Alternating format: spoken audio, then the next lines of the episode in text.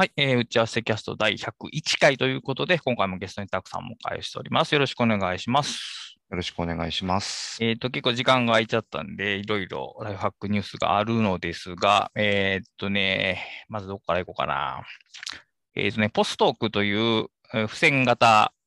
ボードアプリがあるんですけども、うーんとね、新しい機能として、入力した文字を付箋にするのではなく、えー例えば矢印を、えー矢印記号？矢印記号をうん一文字だけ入れると、えー矢印マークとしてボードに貼り付けられるという機能が追加されまして、で、これ非常に僕は面白いなと思うんですけど、この手のボードアプリは、あの付箋を貼り付けるだけの機能を持つものと、付箋以外にも様々なものを貼り付けられるものの、まあ、2つに分類されるんですよね。で、様々なものが貼り付けられる。例えば矢印とか、あとチャート的な、えー図形とか、雲のマークで、そのくくるとかっていうのがあって、そういう表現が多いほど、当然、その、リッチな、うん、ツールとしてリッチになるんですけど、えー当然逆にそのボタンとか UI がややこしくなってしまうんですよね。それはもうトレードオフじゃないですか。うんはい。えーそのポストドクはそこのトレードオフに踏み込まずに、えー付箋を普通に入力する画面で、えー右矢印とか左矢印とかを一文字だけ入れると、それが、えー記号的に、えーなんていうかな、イラスト的にというかな、うんうんはい。他の付箋とは違って、えー背景に溶け込むような形で、えーと入力できるという。うーん。で、まあ、絵文字とかも入れられるんで、例えばもう、えースタンプ代わりに、その、いいいね代わりに、えー絵が、スマイルマークを、スマイルの絵文字を入れるとか、逆にタスクを終わったっていうことを示すためにチェックボックスの絵文字を入れるとか、そういうこともできるので、あった、つまり用意されている絵文字の数だけ、えー使い勝手が広がるということですね。うん。これは結構やり方によってはいろいろ広がるんじゃないかなっていう気がしてて、なんかいいセンスしてますね。うなんか新しい UI を、まあもちろんそのやり方を知らなければできないんですけど、一旦そのやり方を知ってしまえば、単一の UI で入力できるっていうところは、えー素晴らしいですね。ちょっとこう、やっぱこれはスクラップボックスもそうなんですけど、日本的な発想なんですかね、どっちかっていうと。ああ、そう。なんかまあ何をもって日本的っていうのかわかんないですけど、アメリカ的なものをこうリッチでマッチョな UI とするならば、うんちょっとその禅っぽい感じですよね。そのあんまり増やさないっていう。そうですね。あとなんかこう、あんまり、あの矢印とかこの囲みとかって意外に使うの難しいじゃないですか。あのあ確かに。使い方のセンスが出ちゃうみたいなところがあるの。そういうのもなんかこう、吸収してくれそうな確かに。感じしますよね。うんまあ複雑になりすぎない程度に、えーアプリの表現力を増やしてくれるという方式で、まあなんか今後に期待ができるかなというところがももう一個と、あと、ポストーク、基本的に無料で使えて、えーと、サイズの大きいボードを有料で買い切るというシステムなんですけども、えーそのはい。有料で買い切るシステムのサブスクリプションというのがどうも出たらしく、ほうほう。1ヶ月980円とか払うと、そのボードの購入が無制限に行えると。うんなので、1枚の特殊ボードがまあ200円ぐらい、平均200円ぐらいなんで、え1ヶ月に5個ぐらい制作するんであれば、サブスクリプションの方が得っていう感じですね。うん。これもだから非常に面白くて、サブスクリプションを解除しても別に使い勝手自体は何も変わら、機能自体は変わらず、そのボードのあの、えー使いたい放題がなくなるっていうだけのことという感じですね。うん。面白いですね。まあ、ビジネスモデルとしての安定性がどこまで高いのか わからないんですけど、うんまあ、ユーザーライクな感じはしますね。そうですね。あと、現なんか現代的な感じですね、うんすごく。うん。あともう一個、あのー気がついたんですけど、 Scrapbox ってちょっと前にファイルをアップロードできるようになったんですよね。はいはいはいはい。イメえーイメージファイルはこれまでずっと画像オンリーやったんですけど、それを Scrapbox のアカウントにアップするとか、あるいはその PDF とか、その実体実体のあるファイルをアップロードできるようになったんですけど、当然そのファイルアップロード上限がありまして、1ギガやったかな？まああんまり覚えてないですけど、それぐらいがあったんですけど、えっとね、めプロジェクトかな、アカウントの設定メニューからその上限を増やせる機能がついてまして、うん。えっ、とね、えー1ギガかな ?1 ギガ1000円で買い切り。これだから、ね、サブスクリプションじゃないんですよ。買い切り。ないんですね。うん。一回買ったらもうずっと使えるという感じになってて、これもなんか既存の、あの、いわゆるアメリカ的なサブスクリプションとはちょっと違った課金体系になってますね。そうですね。うん多分そのい1ギガ1000円だけ見るとちょっと高いんですけど、1回買ったらずっと使えるというサブスクリプショ解除してもっていうところは結構偉大ですね。そうですね。好みとしてはそっちの方が、うんがいい個人的には好きですね。うん。で、えーとはいそれ以外のツールとして、えーとこれ読み方がちょっとわからないんですけど、トリーこれは何て読むんでしょうね。トリーフィーなんかな ?t、あ、ツリーにトリーファイじゃないですか、ねトリー。ファイかな？で、えっと、Google Chrome ブラウザーの拡張機能として提供されてます。アルファベット、まあ、あの概要欄を見て、概要ページを見ていただくのが一番いいんですけど、TREE で IF、IFY か。TREE、IFY。ツリーになんかちょっと後ろに接続詞がついてるような 感じのうん拡張で、で、導入すると、えっ、と、タブとして、えーアウトライナーのページが開かれると。で、その中では、いわゆるアウトラインが作成、操作できると。で、標準的な、えーアウトライン操作を大体できますというのがまず一つと、で、あとね、それがブロックマーク機能みたいなものを有してまして、えーおその開いてる Chrome で、えー開いてるタブがか自動的に、えーノードとして、項目として追加されて、えーその下に、えーといろいろメモを書き足すことができると。うんで、タブを消したら、その項目が消え、消す消消うん、自動的に消えますし、その固定表示、えー消さないようにすることもできると。うんで、タブ、えーその Tree ファイに ある、えーノードのブックマークというかな、リンクを一斉に開くこともできるんで、いわゆるブックマーク代わりにも使える。ブックマークにアウトラインの機能がついているようなイメージとしては近いかなと。で、やっぱり当当然その、これまでもブックマークっていう機能は各ブラウザにあるんですけど、その下にメモを取るってことはまあ当然できなかったわけですが、はいうんえー現それを使うと構造的にブックマークプラスメモの管理ができてしまうと。うんこれ結構新しい独自のツールじゃなくて、ブラウザに付随するアウトライナーっていうのは結構新しいですよね。そうですね。そうだし、アウトライナーってそのぐらいの存在である方がいいという考え方もありますよね。いろんなものにアウトライン機能がついて回ってくるっていう。そう。あの、バーンと表に出るよりも、こう、ちょっと必要な時に開いて、アウトラインの中で考えてっていうことを考えると、なんか一つの考え方だなと思いました。んうん、でまあ、ブラウザ拡張なんで、例えばその今見てるウェブページの引用部、えーテキスト選択して、それを引用をそこの、えー、と t ファイに取り込むとかも、ワンクリックでできるようになってるんで、あのエバーノートのようなその大規模なウェブクリップとかではなくて、簡単なメモを、えー残したいみたいな、あるいはその残したメモを構造化したいみたいな要望にはしっかりと答えてくれると思います。そうですね。で、まあ、あと、ブラウザ、あの、ウェブで調べ物をしながら、こう、なんか、書いたりやってる、作ったりしてる時の、なんか、一時的な、こう、うんうんうんうん調べ物の整理、頭の中でこう、整理しておくみたいな時にいいのかなとちょっと思いましたね。あと、こいつはオープンソースなんで、えっ、と、うんうん GitHub に全部コードが開示されてるんで、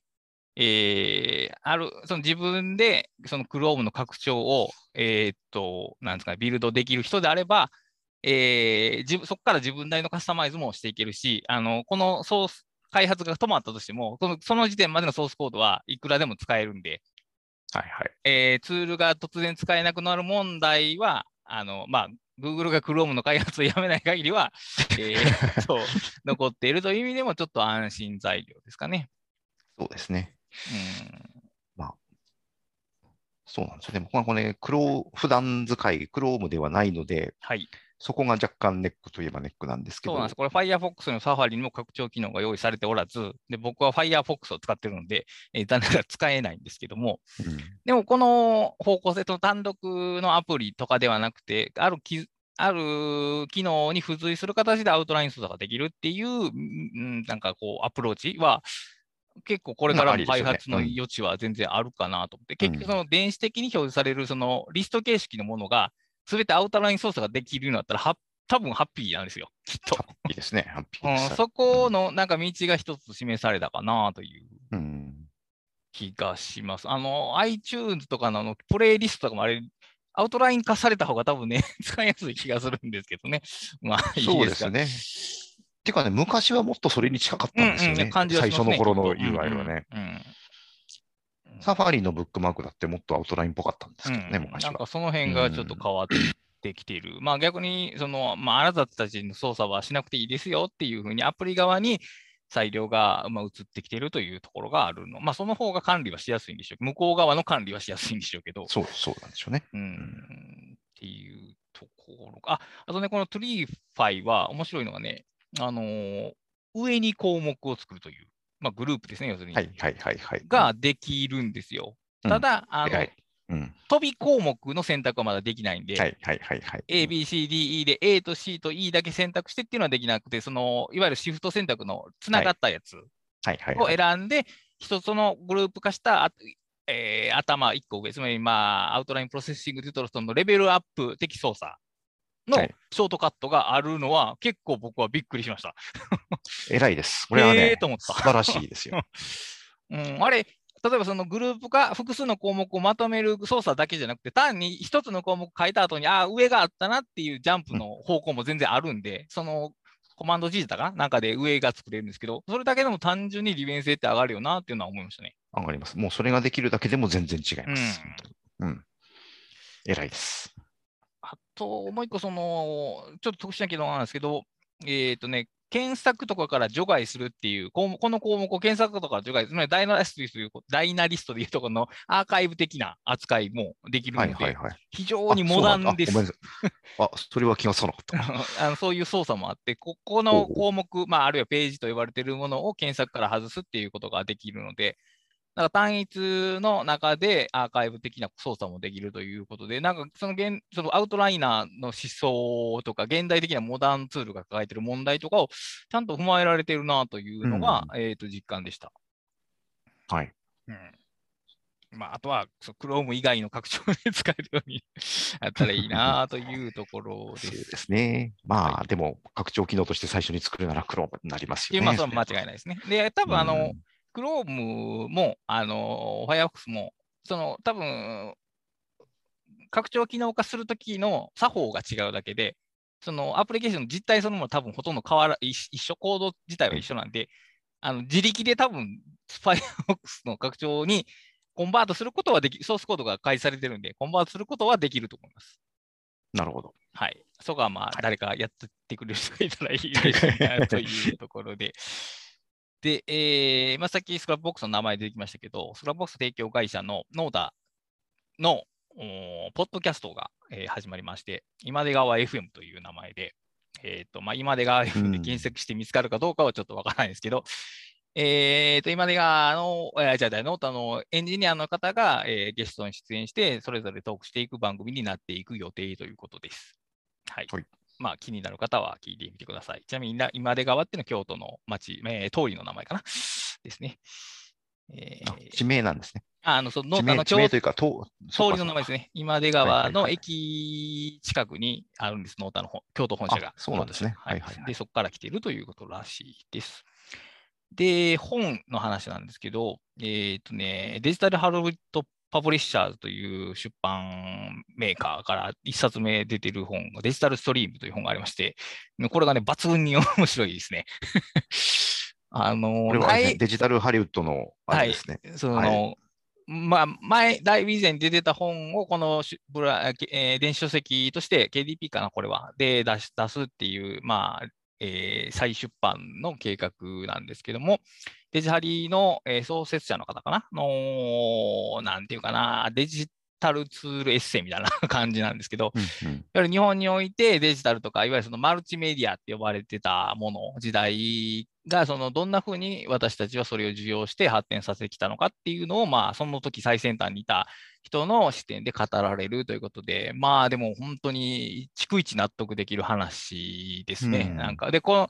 このポッドキャストでもその日本におけるデジタルツールの普及の度合いの低さみたいなことは何度も言ってますけど、まあ、同じ問題点が共有されているなというところで、まあ、僕まだ全全部読み切ってないんですけど、確か500円ぐらいでしたし、あの、電子書籍で読めるんで、あの、このポッドキャストが面白い方は多分楽しめる本じゃないかなと思います。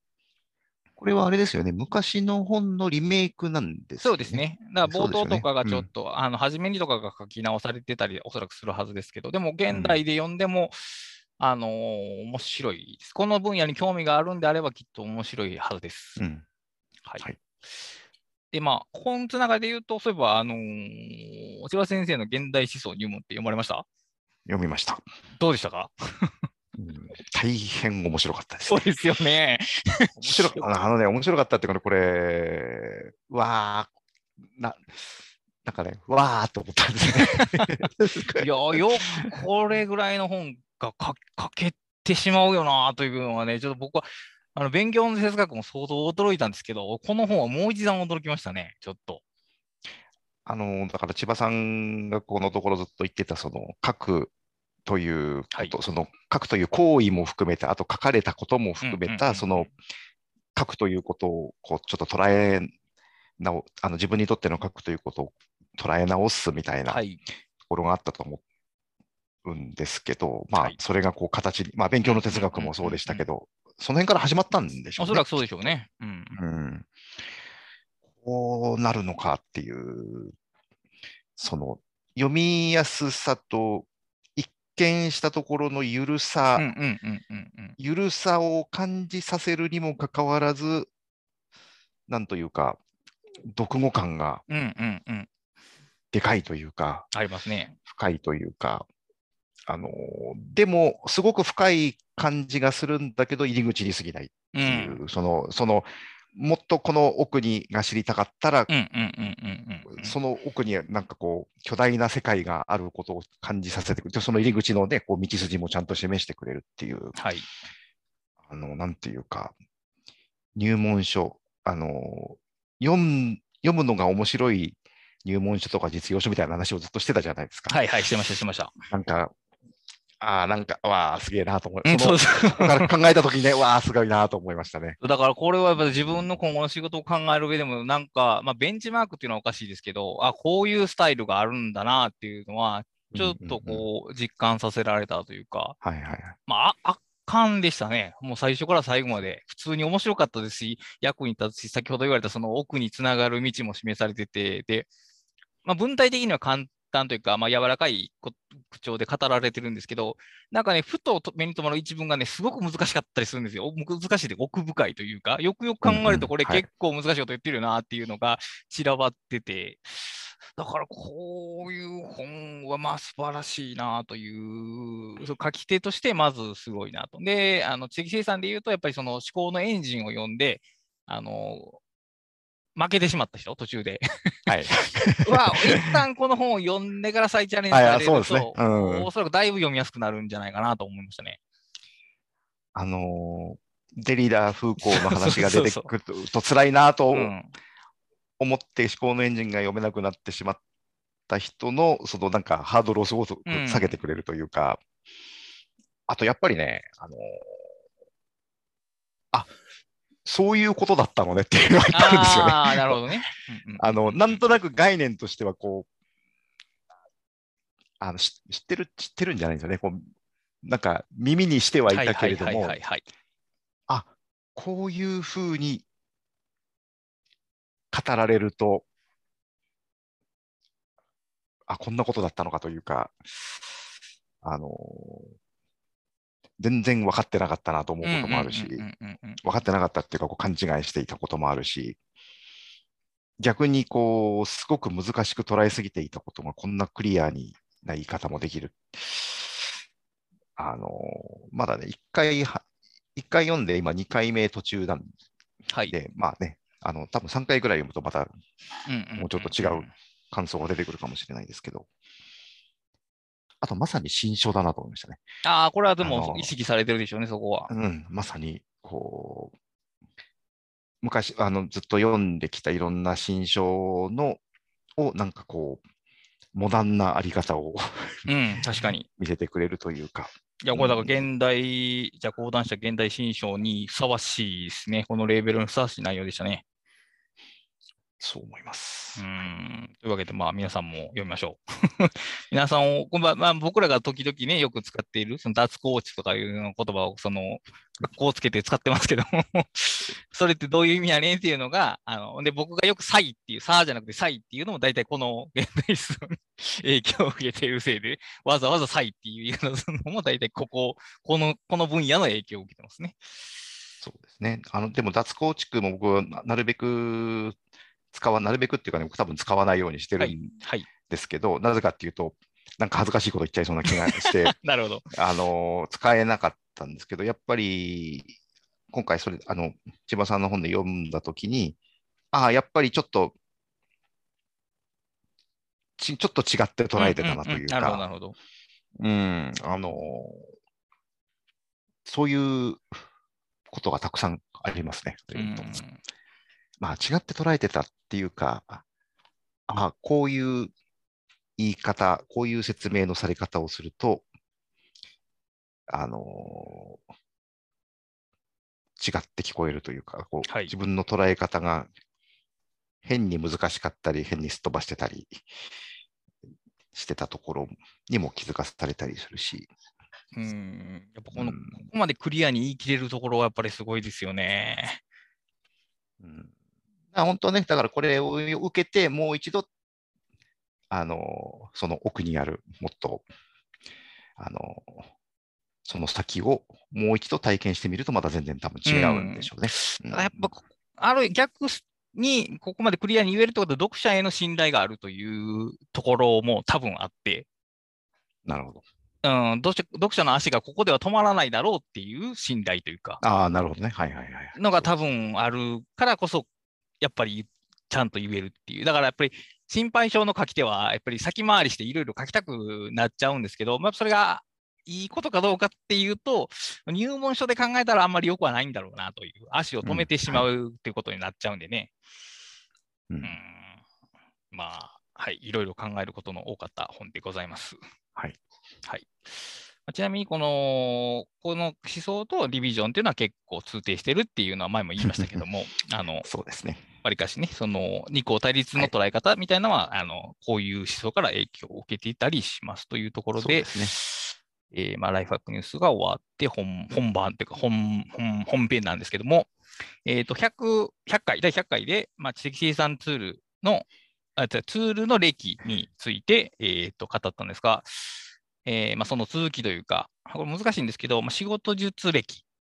まあ、ノウハウ歴かな、どうやらな、ツール歴に対応するとノウハウ歴になるんですが、まあ、全般的に仕事を進める上でのノウハウとか考え方がどのような本の影響を受け、実際にどんな風に進んできたかっていうのをまあ振り返ろうというテーマなんですけど、えーっと、どうですかね、20代前半とかで印象に残ってる仕事術ないしは自己啓発の本とかってありますかね？20代前半。だから、ファースト、インうん、なんていうの、えー初対面？そうその系の本と初対面して、なんかこう、目が開かれたような感じをしたような、そういう本。そうですね。あのーまあ、前回の知的生産の本と重なるんで、はいそれを除くと、やっぱり超整理法ですね。僕はあのおー。野口さんのあの仕事仕事術という意味でも、あの時間編を含めた、あねあのうん、あれは実際に、実際にその仕事で、まあ、当時会社員だった自分の仕事ですごく影響を受けたっていうところがありますね。超整理法は中高新書で、えー、3シリーズ3まで出てまして、はい。えー1が超整理法、2, 2が超整続超整理法、えー実感編やったかな？時間編ですね。はい。で、3が捨てる技術だな。超整理法3、はい捨てる技術っていう。で、えーその3冊が構成されてて、1冊目が、まあ、いわゆる押し出しファイリング、まあ、物の整理、書類の整理っていうことと、で、2冊目がね、結構雑多というか内容が多くて、えー超整理法に対する歩行っていうのと、えー先ほど言われたタイムマネジメント。で、私たちが、私たちがなぜ時間管理に失敗するのかっていうところから、えーどうしたらいいのかっていう方法とか、まあ、タスク管理の話とかもそこでできて、で、3章、三3つ目も結構歩行で、まあいかに物を捨てたらいいのかっていう、より広範囲な、えー物の整理、ぶぶ物の整理っていうところを語られてる。だから、知的生産の本でありながら、やっぱりその仕事術の本でもあるんですよね。そうですね。特に時間編は完全なる仕事術の本ですね。でしょうね。うん。その、だその調整理法シリーズ、あともう一つは、えーマンダラート。今泉博之さんのマンダラートのシリーズが、それより少し早かったですかね。うん、その2つ、アウトライナーの関係を別にすればその2つですね。でもう少し時間が経って7つの習慣。ああ、そうなんですね。なるほど。そんな感じですね、僕は。7つの習慣も僕は結構後かな。いやっぱりでも最、その仕事的なの触れたのはやっぱりその同じですね。だから野口、今振り返ってみると野口さんの本が、まあ情報整理から時間整理へって流れていて、ああ、なるほどねっていう。でもその頃読んでいただくときは、そんなほど忙しくはなかったんで、そこまで感銘を受けた感じはなかったんですけど、うんまあ、時間が見えないとか、そのダブルブッキングしてしまうみたいなところの恐怖っていうのは、なんかその辺で、なんかラーニングした気はしますね。ああ、そうですね。はい。で、仕事術というよりは自己啓発なんですけど、僕が若い頃に影響を受けたのは仕事は楽しいかねという本で、ああ、なるほど。はいはいはい。で、あの本はいわゆるその7つの習慣的な、最初に目標を決めて、そこから逆算するっていうトップダウンの方法って、本当はどうなの？っていうことを、まあちょっと挑発的というか、に書く本で、まあ僕は結構ひねくれ者なので、そういう、はい メジャーなものに対するアンチテーゼな考え方っていうところに結構惹かれて、その頃は結構バイブル的でしたね。で、その後に7つの習慣を読んで、あでも逆なんですね。これはこれで いいこと書いてるなとは思いましたけど。はいはいはい。うんそうですね。GTD との出会いだから、それよりももっともっと後ですね、きっと。まあ GTD 自体があの本として出てきたのは1999年だと思うんで、なるほど。うんだから日本に入ってきたのは2000年代ですようんね。うん。だからちょっと後なんですよね。GTD もその、それに最初に触れた人と、そのそれ以前にあの7つの習慣だの、そのその他のものに触れていた人が多分ね、捉え方が違うんじゃないかとうん。思うんですよね。GTD 自体がちょっとアンチそれに、その、それ以前のものに対するアンチテーゼ的なところがあるんで。その頃はもう、それ、まあ、その頃はもう仕事術って呼んでましたよね、そのカテゴリー。GTD の頃は仕事術と多分呼ばれてたと思うんですけど、はい。例えば、自分が20代の時にそのカテ、だからビジネス書って言われてたんかな。あのね、今言われる、想像するようなビジネス書っていうジャンルがなかったんじゃないかと確かにね、思うんです自己啓発は確かにあったんですよ。それはもう間違いなく。えーはい。例えば、人を動かすとか、さっき言った7つの習慣とかは、あとは、えーしなんか思考は現実化するとかは、そのぐらいの時代からあったはずですし、それは普通に自己啓発とかの棚には置かれてたと思うんですけど、ビジネス書って多分、ジャンルとして認知されてないか、まあ書店でもそんなコーナーはなかったですよね、きっと。えっ、とね、まあ、まあ、僕90年代に書店ではい働いてたんではあれですけどビジネス書というジャンルは多分あったんですけど、多分今ビジネス書といってす多くの人が想像するようなものとはちょっと違ってたんですよね、多分。あの、ビジネス書っていうともうちょっと本当の実用書、実務、あの、ああ、はいはいはいはいはい。なるほど。会計管理のなんとかとか、財務、財務情報なんとかとか、法務知識あれこれみたいな、そういう感じですね。はいはい。そうそうそうそう、実用、実業はいはいはいはい。っていう感じのものと、あのーなんでしょうね。まあ、あとはその、なんだろう、ビジネス読み物的な、こう、本田宗一郎の言葉的な、こう、ものとか、あとその、あの、会社ドキュメンタリーもの、はいはいはいはいはい。あのマイクロソフトなんとか帝国みたいなこうなやつとか、うん。なんかね、そういうものが雑多にあったんですけど、い今ビジネス書の棚にあるようなもの、そんなにはなかったですよね、多分。あ昔はその、いわゆるがっつり実務と、まあ、いわゆるその経営書、経営者とか経営書の心得方、あとはまあ経済書、まあ経済学の流れを組むような本で、そうですね。いわゆる自己啓発、個人、まあ、セルフヘルプのノウハウノウハウじゃないな、セルフヘルプの考え方を示す本っていうのが主流やったんですけど、ある時期以降から、うんまあ、ノウハウ書っていうんかな、ノウハウ書と言えばいいんかちょっとわからないですけど、が割合的に多く占められるようになってきたと。そうですね。あと、ノウハウが細分化されましたよね。こあうなんか仕事のできる人のなんとかみたいなこうざっくりしたものから、こう仕事ができあのうまくいく人の時間ーメメ管理ールとか、メールの返し方みたいな。だからメールの返し方、そうそうそうそう。それはでもそうか。だから例えば知的生産の技術でも、やっぱりその黎明期の本たちは、大体読む書く考えるを全部語ってますけど、はい近年に至るほどカテゴリー化されてますよね、おそらく。そうですね。うん、せなんかそれこそそんなのあるかどうかわかんないですけど、成功する人の朝の30分の使い方みたいな、狭いなと思った。あーあ、それはだからまあ、いわゆるそのニッチ化っていうかね、その、うんえーなんや、あの分類を細かくしていくことで、独自の存在感を作るっていう、まあ、マーケティングの方法論ですね、それはだから。そうですね。うんそうか。なんか、その有名どころの仕事術以外の、なんか本で、これ良かったみたいなのってあります？なんか覚えてるもので。えーっとね、いろいろあると思うんですけど、うんそうその時代のもの、まあ、有名どころじゃないっていうと公平がありますけど、マンダラート関係は僕はすすごく大きかったですよね。で、あと、あのー90年代、割にアメリカのビジネス書の翻訳、そのビジネス実用書の翻訳、その手帳術みたいなやつの翻訳ものが結構あって、あの、そういうもので結構今につながる、こう、今でも重視しているやり方みたいなものを学んだところはありますね、結構。そうか、手帳うん術、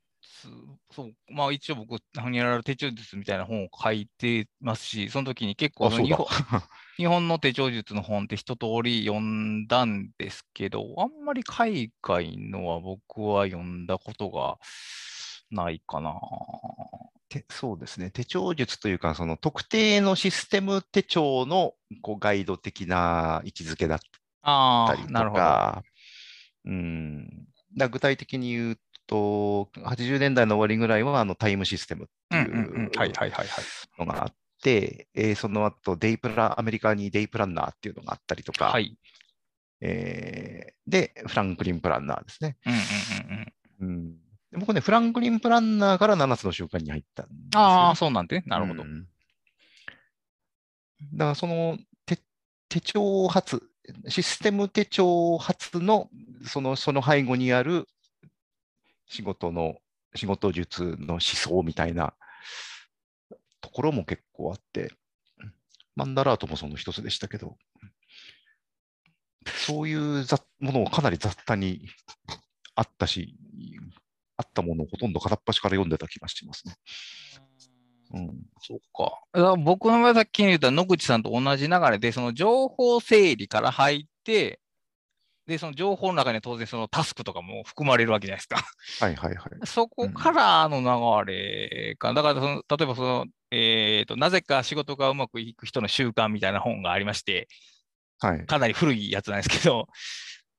あれもだから情報整理の話で、やっぱ仕事術の話なんですよね。そうですね。うん、まあだから当然か、ホワイトワーカーは情報整理することが 仕事やから、その辺では重なってくるか。うん、だからし、なんか仕事術って言うけれども、あの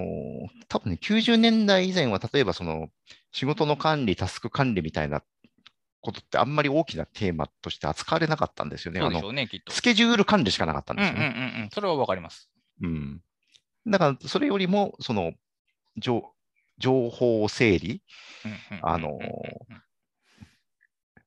そう、情報化社会が進展して、私たちは処理しきれない大量の情報に囲まれているけれど、はいどうするかみたいなことが書いてある、まあ、今から思うと、その、大した量の情報じゃないように、まあ、今の目で見ると見えるんですけど、その当時。確かに。うん、ただ、その当時は逆に紙し紙でその情報を扱わなきゃいけなかったんで、まあ、今とはまた違う大変さがあそうでしょうねあったんでし。ょうけどね。うんうん。だから、うん。なんかだからね、GTD 以前は、そんなにシステマティックじゃなかった、自分のこと振り返って、そんなにシステムティックではなかったですね。なんか、だからその手帳、もう僕もそのシステム手帳とかでもがっつり管理するとかはなかったですし、うんうん、だから、システム化したのはやっぱ GTD 以降かな。うん。なんかね、僕の認識だと GTD は、タイムシステムからフランクリンプランナーに至るあのシステム化された手帳のはい。システムに対するアンチテーゼだという捉え方をしたんですよね。で、まあ多分ね、フランクリンプランナーがその頂点にあったんですよまあそうでしょうね、おそらくは。はい。うんで、まあ、そのシステマティックさに惹かれた、そのっていうところがやっぱり90年代にはあって、あのこの自分のその仕事の苦手な部分を補ってくれそうな気がして、あの飛びついたりもしたんですけど、うんまあ、やっぱりこういろいろ限界が、やってるうちに限界が見えてきて、で、それと並行して野口さんは逆にあくまでもあのプラグマティックにはい。あの目標をどう実現するかとかは考えずに、考えないですね、確かにいかい。かにその時間を広く見て、俯瞰して、えー適切に配置していくかっていうところから野口さんはこう語ってたわけですよね。だこうちょっとそういういろいろ違う考え方がこう並行して90年代には入ってきてて、で、それぞれに試行錯誤をみんなでしてたんですけど、GTD で割にそれを一気に一気にひっくり返されたというか、うん、それ以降の、なんかメガ育っ、まあ一応、その GTD と同じ時期、そのマニャーナの法則というのがありまして、はいはい。それは、まあ、うん、ある分野では一世を 風靡したんですけど、で僕が非常にマニャーナの法則大好きなんですが、はい。でも、うん、GTD ほど広まったかというとそうでもなくて、そうですね。そうですよね。うん現代やとそれこそポモドーロテクニックはわりかし広まってるんですけど、はい。はい。あれ、もうタスク管理とは言い難いですね。あれタスク実行手段というか、まあかううんん、CTD がやるような情報整理ではないという点があって、情あれはメンタル管理の方にむしろ近いですよね。うんうんうん、確かに。うんうんだから、仕事術が指すものがもうとてつもなく広い。そうですね。だから多分まあ2000年以降、GTD 以降とそれ以前は多分分けて考えた方がいいんだと思うんですけど、なるほど。うんただやっぱり、あ、ごめんなさい。どうぞはい、どうぞ。いや、大したことはないんですけど、でうん、GTD 以降にもう一個名前挙げたさバレットジャーナルなんですけど、うんだからまそうですねいその昔は手帳術が割にさん、なんかこう、話題としてそのトピックが手帳、手帳術だったのが、今は、まあ、どっちかというとノート術にキーワードが移り変わっているなと。で、はいおそらく包括的な話は、そうやって、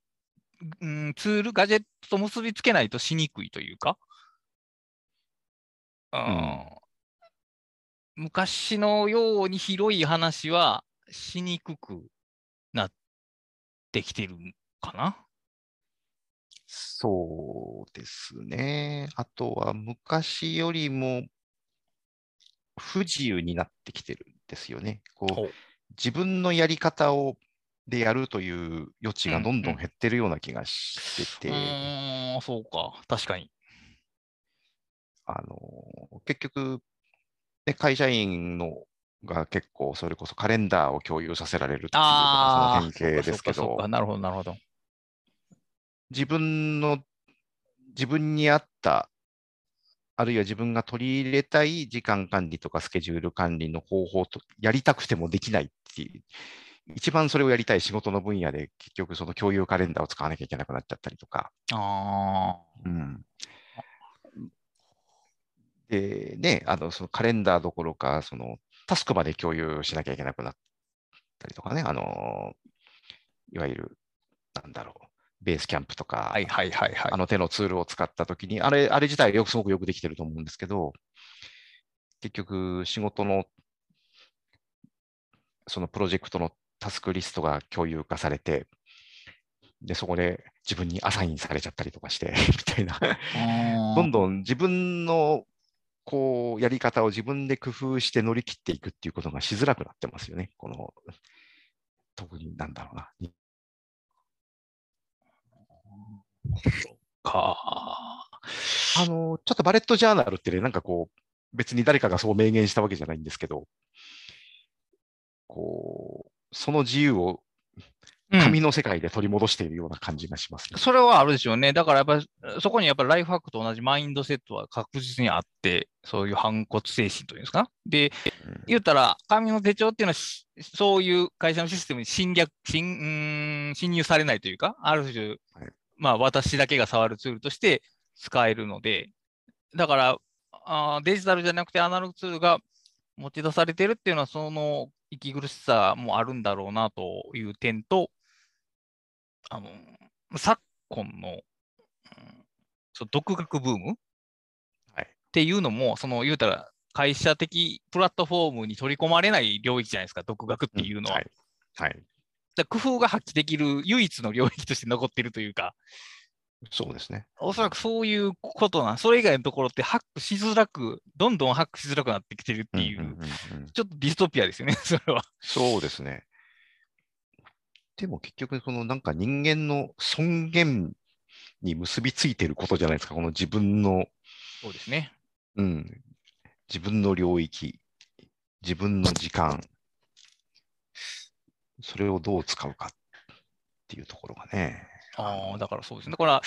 ら、仕事術っていうと、まあ単純に言うと、その効率化ないしはその生産性向上。まあ英語で言うとあれですね、プロダクティビティっていう、あの、はいジャンルになりますけど、日本の言う仕事術は生産性だけを含意してるわけじゃないですもんね、なんとなく。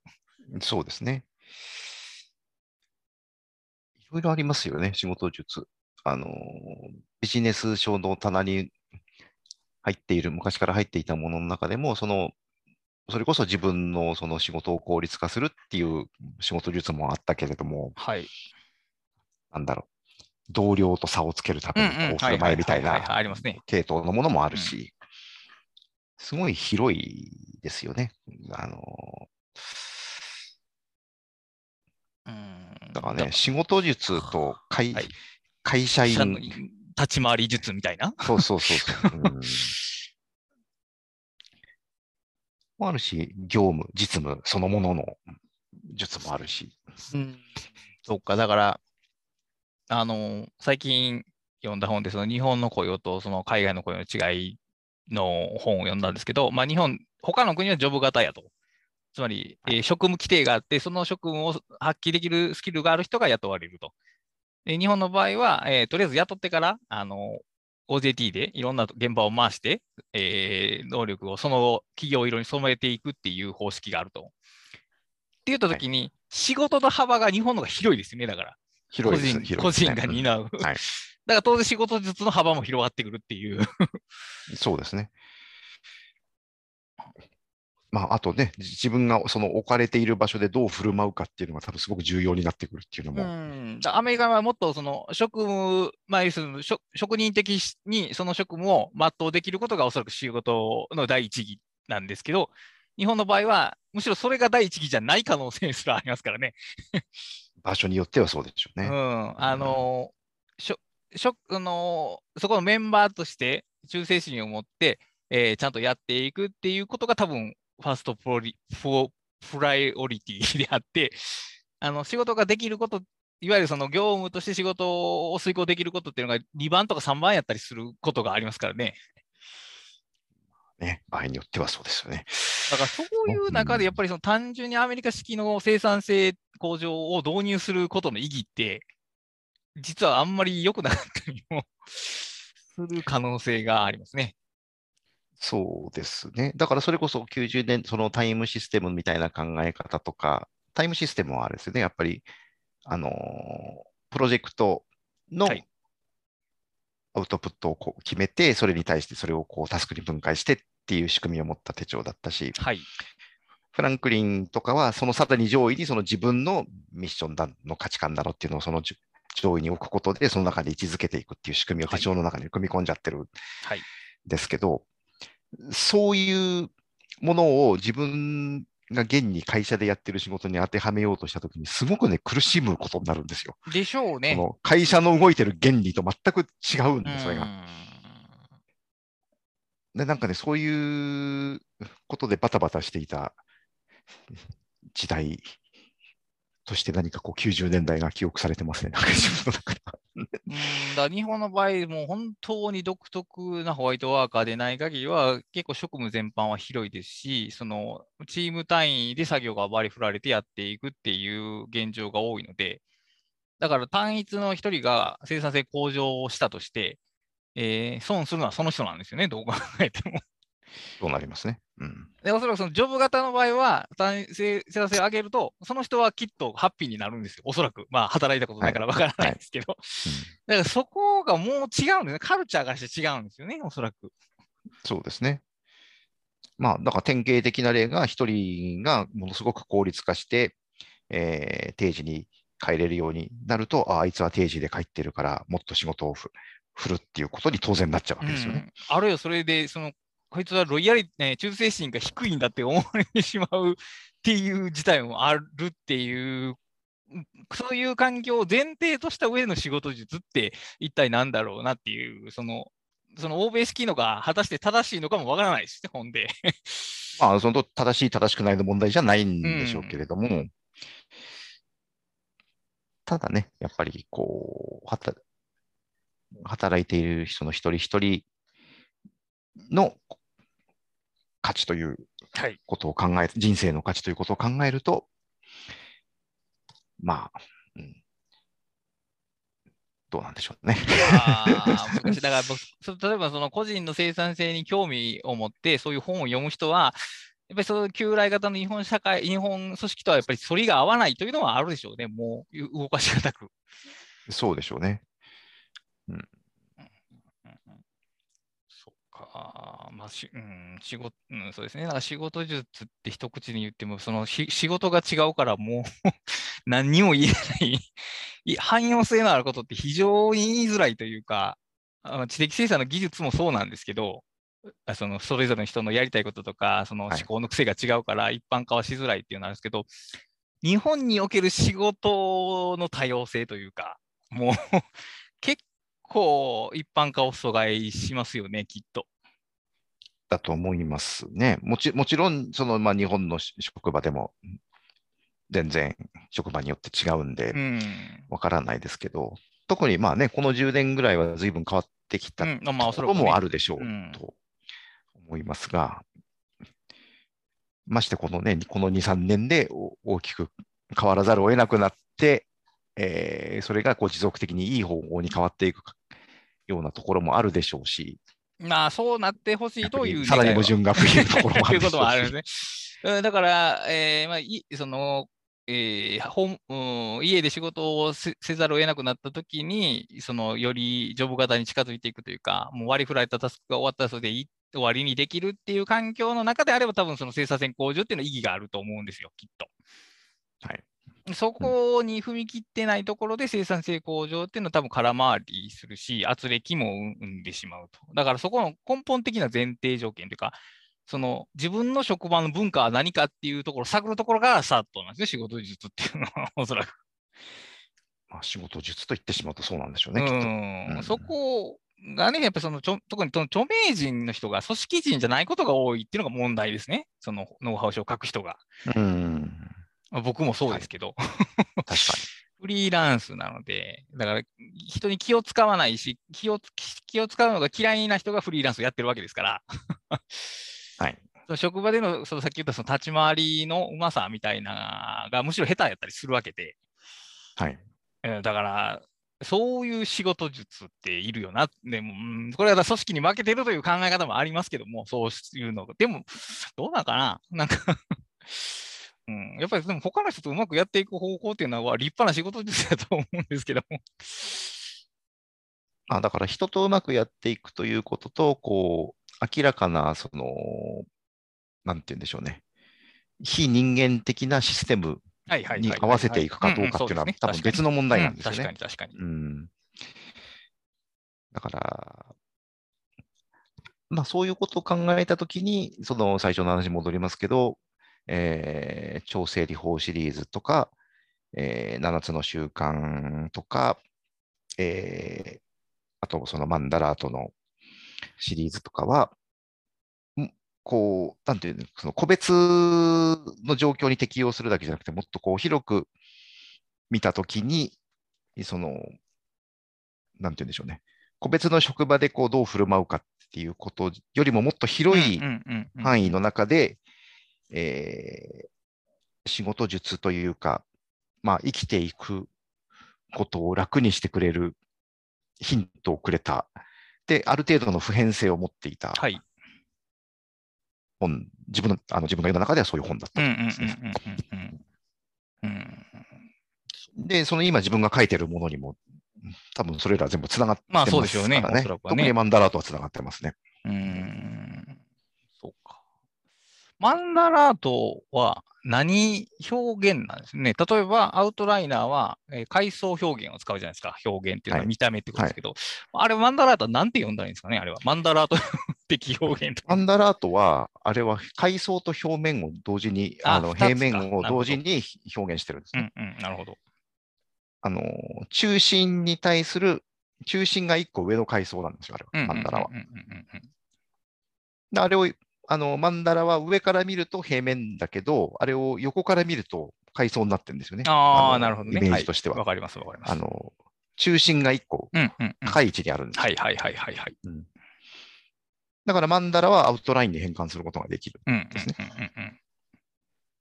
ただ、その書くときには平面であるということの、その、あの、それがアウトラインにはない部分であるというのと、その平面上の配置の仕方によって意味を持たせられるっていう。そう考えると、多分、その、ツールの制約が一つ置いといて、日本人が素直に使えるのって多分マンダラートの方じゃないかなっていう気はしますね。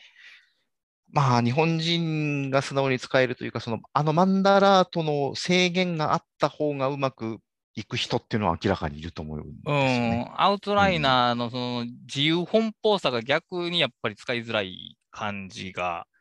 ああでもまあデジタルツールでそのマンダラーとかシュッと今のとこ使える、これですよって勧められるのが特にないから何とも言えないんですけど、うん。あのアウトライナー使った時のその最初の混乱みたいなのは、やっぱマンダラートは多分少ないし、なんか何をしようとしてるのかがはっきりするんじゃないかなと。だから思考の整理っていう意味で、なんかマンダラートはわりかしいいような気がするんですけど、あんまり流行ってないですね。まあ、あの、皮肉なことにマンダラートを一番広い範囲に広めたのは、あの、大谷選手ですね。そうですね。はい。あの、うん、大谷、まあ、大谷さんと、あの、それに教えた高校の時だかの先生なんですね。なんかまるでその先生のオリジナルであるかのように広まってる面もあってちょっと、ちょっと嫌なんですけどね。なるほど。うん。まあでも、大谷翔平経由で広まってるマンダラートは本当マンダラートの一部なんで、うん、そうでしょうね。うんうん、あれは、ただあれはすごく使い方の例として、あの、いいものなんだと思うんですけどあの、平面でね、展開して、あの、行く、あれは本当にマンダラートの使い方の一部なんで、うんただそれ以外の使い方がね、もうほとんど今も情報が見つからない。まあそうでしょうね、おそらく。うんうん残念なことに。なんか結構、うんなんかね、僕の勝手な印象ですけど、アウトライナーはなんか西洋的で、ワンダラスは東洋的、まあその安直な感じですけど、感じがうんしますね。まあでもそう、東洋的、まあね、あの仏教のまあそもそもマンダラがそうですからね。が、をイメージしてるうんわけなので、えー仏教、密教のね、あ あの。だから、僕平面的に配置するっていうのは、要するにその一一神教というよりはこう半神教というか、半神的というか、反って汎用性の反ですけど、なんか平面になんか同一の価値観価値として並んでいる感じがあって、でどうしてもアウトラインは、あのまあ、当然ですけど、ヒエラルキーをイメージしてしまうというか、い、うところがあって、なんか僕はそマンダラートの方が日本人としては書きやすそうな気が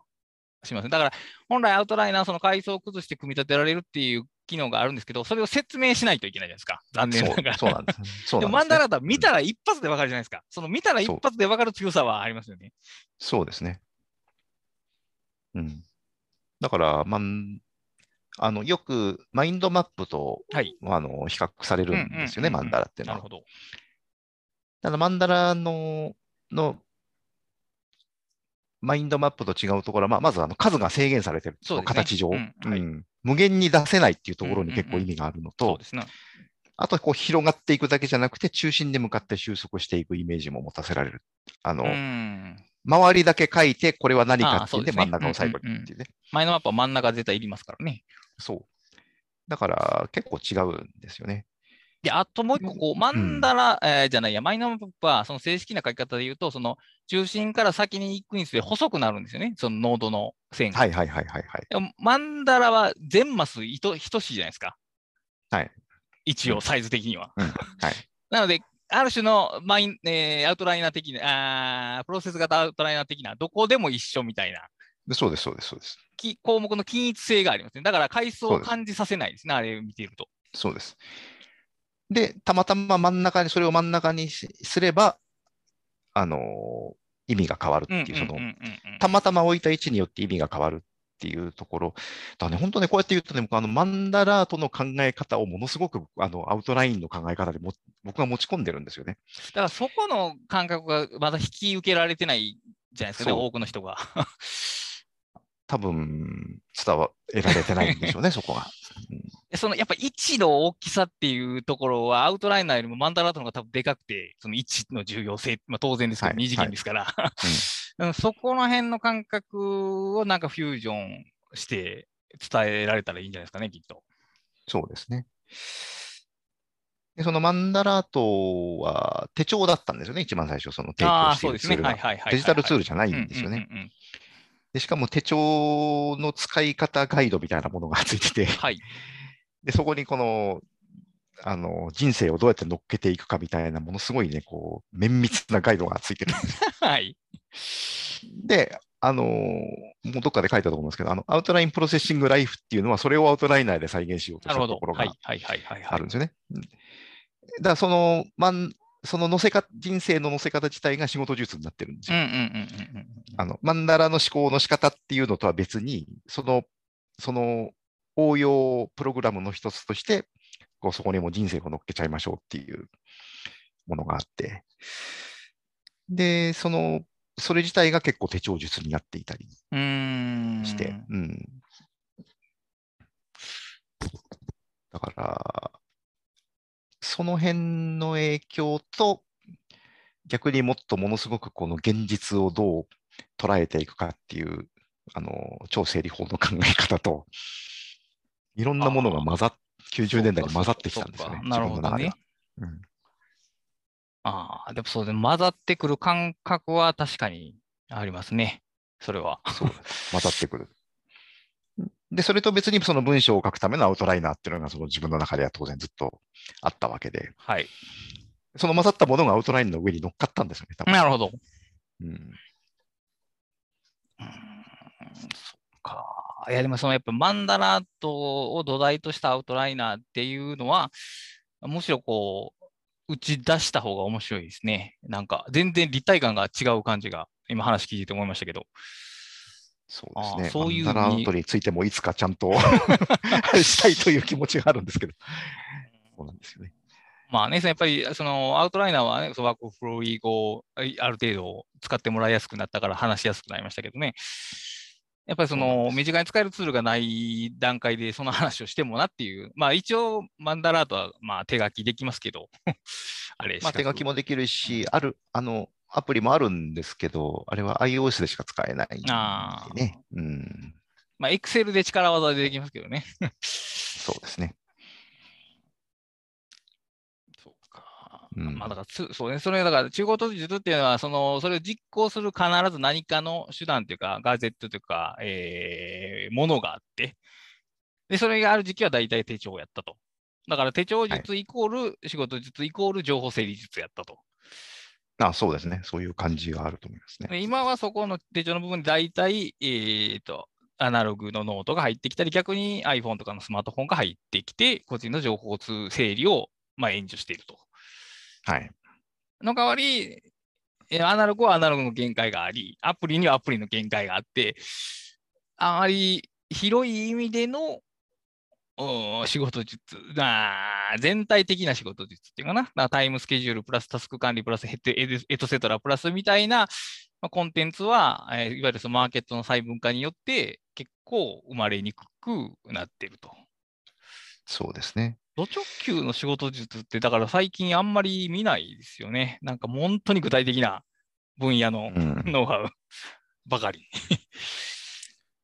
そうですね。だあと、その中心をどこに置くのかっていうのがちょっと明確じゃなくなってるというか、それこそ、マンダラートもそうだし、フランクリンプランナーとかもそうですけど、中心に自分があるんですよね。ああ、そうですね。はい、わかります。自分がどう生きるかっていう中に仕事術も位置づけられるんですけど。ド直球の仕事術は逆に、もう、自分の職場なら職場、自分の仕事なら仕事を、の中に自分をどう組み合う。なるほど。ものかっていう発想もあるわけじゃないです。でね、なんかこう、今、仕事術という名で、こう、あの、紹介されているものって、その、どっちなのかがよくわからないというか、なるほど。あのー何のためにじそのその方法を自分は身につけたいのかっていうのがあんまりクリアじゃない印象を受けるものが多いですよね。その、あの変、まあ、仕事術とちょっと違うんですけど、こう、あの、愛されメイク的な、こう、なんかこう、はい褒められなんとかみたな、はいいはい、ありますね。それは愛される、その、そのような人間に自分がなりたいのか、人からそう思われたいのかってよくわかんないじゃないですか。うん、確かに。うんそのよくわかんないところがポイントなんだろうとは思うんですけど。おそらくそうですね、きっと。かね、こう仕事術がね、なんかそれに近いものがいや、あると思います。だからか、えー今はその、えーっと、なんやろ、兄弟プラットフォームの時代とか、いろいろ変化が多い時代とか、えーだから、これこれこうしようみたいなことが言われてて、どっちの、さっき言ったその自分のポイントも仕事のポイントもないんですよね。その、周りがこうだからこうした方がいいみたいな話であって、はいはいはい、そうでも、だからそこを考えるのが苦痛というか、いや、だから仕事の話にすると、さっき言った多様性の問題が出てきて、一般化が難しくなると。難しい。うん。で、自分の問題にすると、そこ向き合うのは重たい話になると。はい だから、なんかそういう空気的な話になってしまう。そうですね。で、多分それね、どれだけ必死に身につけても多分ね、幸せになれない気がするんですよね。まあ、そりゃそうでしょうね。うんと そりゃそうやと思います。うん。ああ、でもね、そこ、うん、そうそこを問うところから始めるっていうのは多分真っ当ですけど、まあ多分手に取られない。そこに帰ってくるわけですね。のじゃないかな。なんかその、なんかだ騙すというんじゃないですけど、なんかトリッ辛ク、そういう、そういう問いに取り込まざるを得ないのが結構後半に仕組まれてて、なんか入り口はなんかもっと手軽にドア開くような感じがするっていう体裁じゃないと、少なくともビジネス書という棚では取れん取ってもらえないんじゃないですかね。うんそこなんでしょうね。うんうんまあ、現実的にそういう本ばっかりになってるってことは、まあ、いや、わかりませんけどね、その本が先行で、その傾向が生まれているのかもしれませんし、まあ、傾向に沿って本が生まれているのか、そのどっちが先かわからないですけど、あでもまあ、そういう、その手の話はあんまりビジネス書じゃなくて、なんか新書とか文庫とかで語られる話ですよね、今のところは。そうですね。で、あれ、決してあの持ち上げるわけではないんですけど、はいあの全てはノートから始まるっていうのは、そういう本、あのそういう本ですね。そういう本ですよね。うんあの。要は、そういう本ってどういう本だっていうと 難しいんですけど、ななんて言うんでしょうね。まあ、だからじ、あなたは誰なんですかに答えなければ始まらないという本ではありますね。そうですね。で、あなたは誰なんですかに答えなきゃダメですよっていうだけじゃなくて、はいその、あなたは誰なんですかにこう答えたくなるような作りをしてると思うんですよね、あの本は。そのなるほど。まあ、それに誰もがそう思うかどうかわかんないですけどで、やっぱり、そういう、今、今にな、今この話をしてて思うのは、やっぱ自分がその影響を受けた仕事術本としてあげた本は、本もやっぱそういう本だったような気がするんですよねああ、なるほどね。自分が誰だ、誰でありたいのか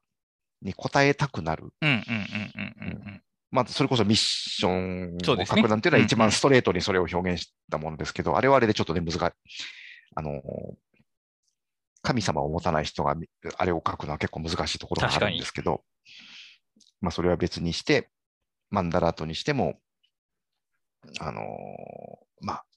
超整理法はちょっと違いますけど、やっぱり自分が誰であるのかっていうのを考えさせてくれる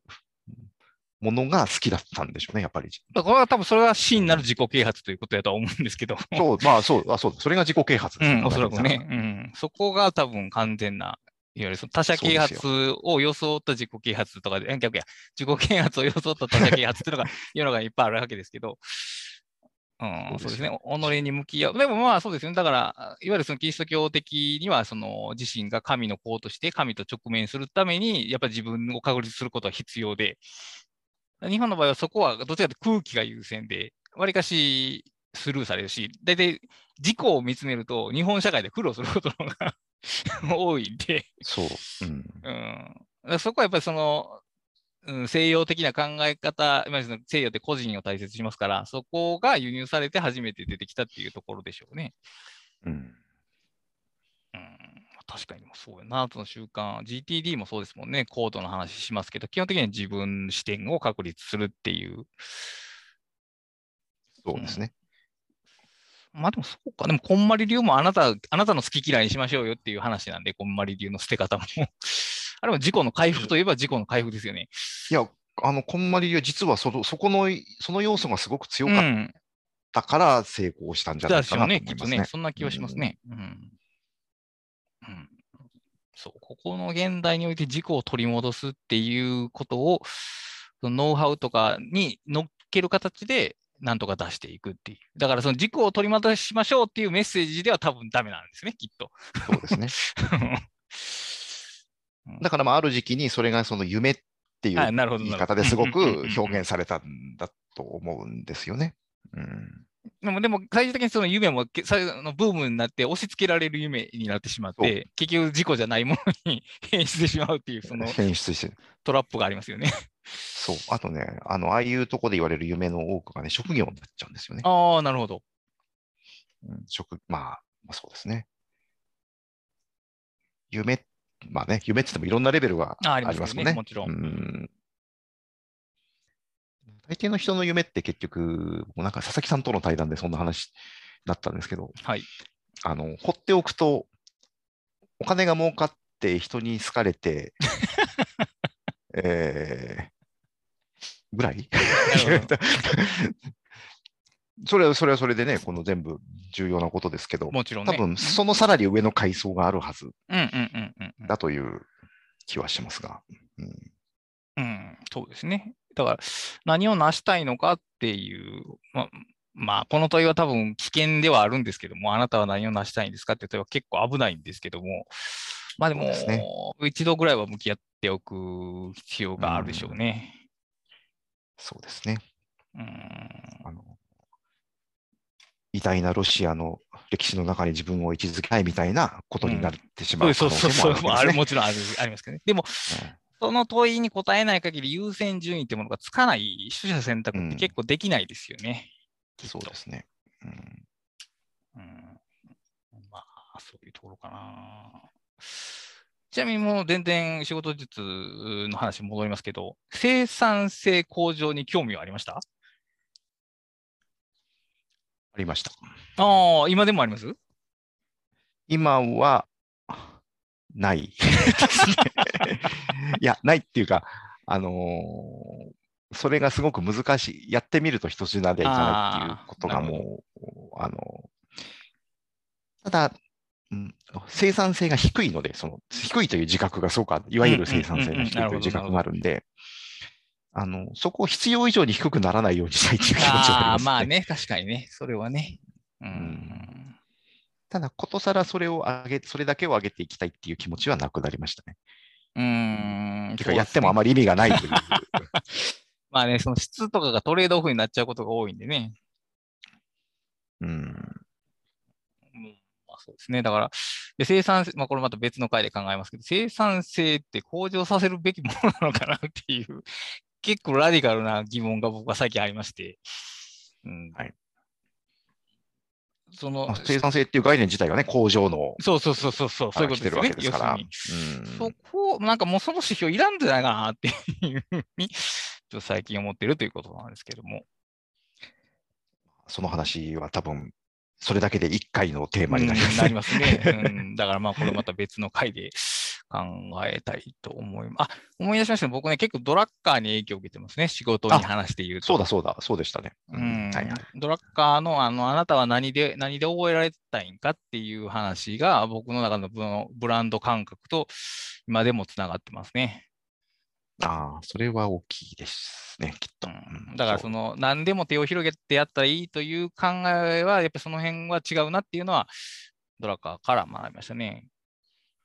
と自分の仕事っていう言い方もうん、そうですねあれです。かね。うんそういうとこですよね。来てますね。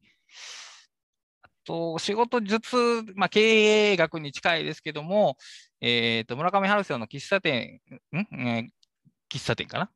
ジャズ喫茶のはいはい経営の方針で、その10人来たら、た時に1人だけめっちゃ気に入ってるくれるお客さんがいたら、経営っていうのは成り立つっていう話をされてて、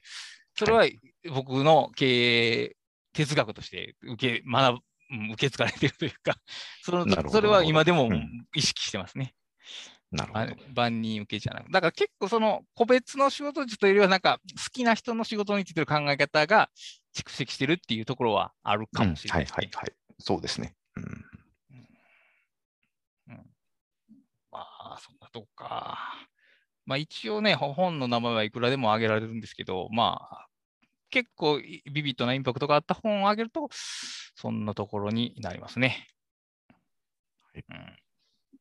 まあ、もし、あの、私が読んだ、えー仕事術の本、こんなええ本があったっていう方があれば、えーっと、ハッシュタグ打ち合わせキャスト、ひらがなで打ち合わせ、アルファベットまで、アルファベットキャストまでいただければ、これからチェックしたいと思います。はい。というわけで、今回は、あー何か、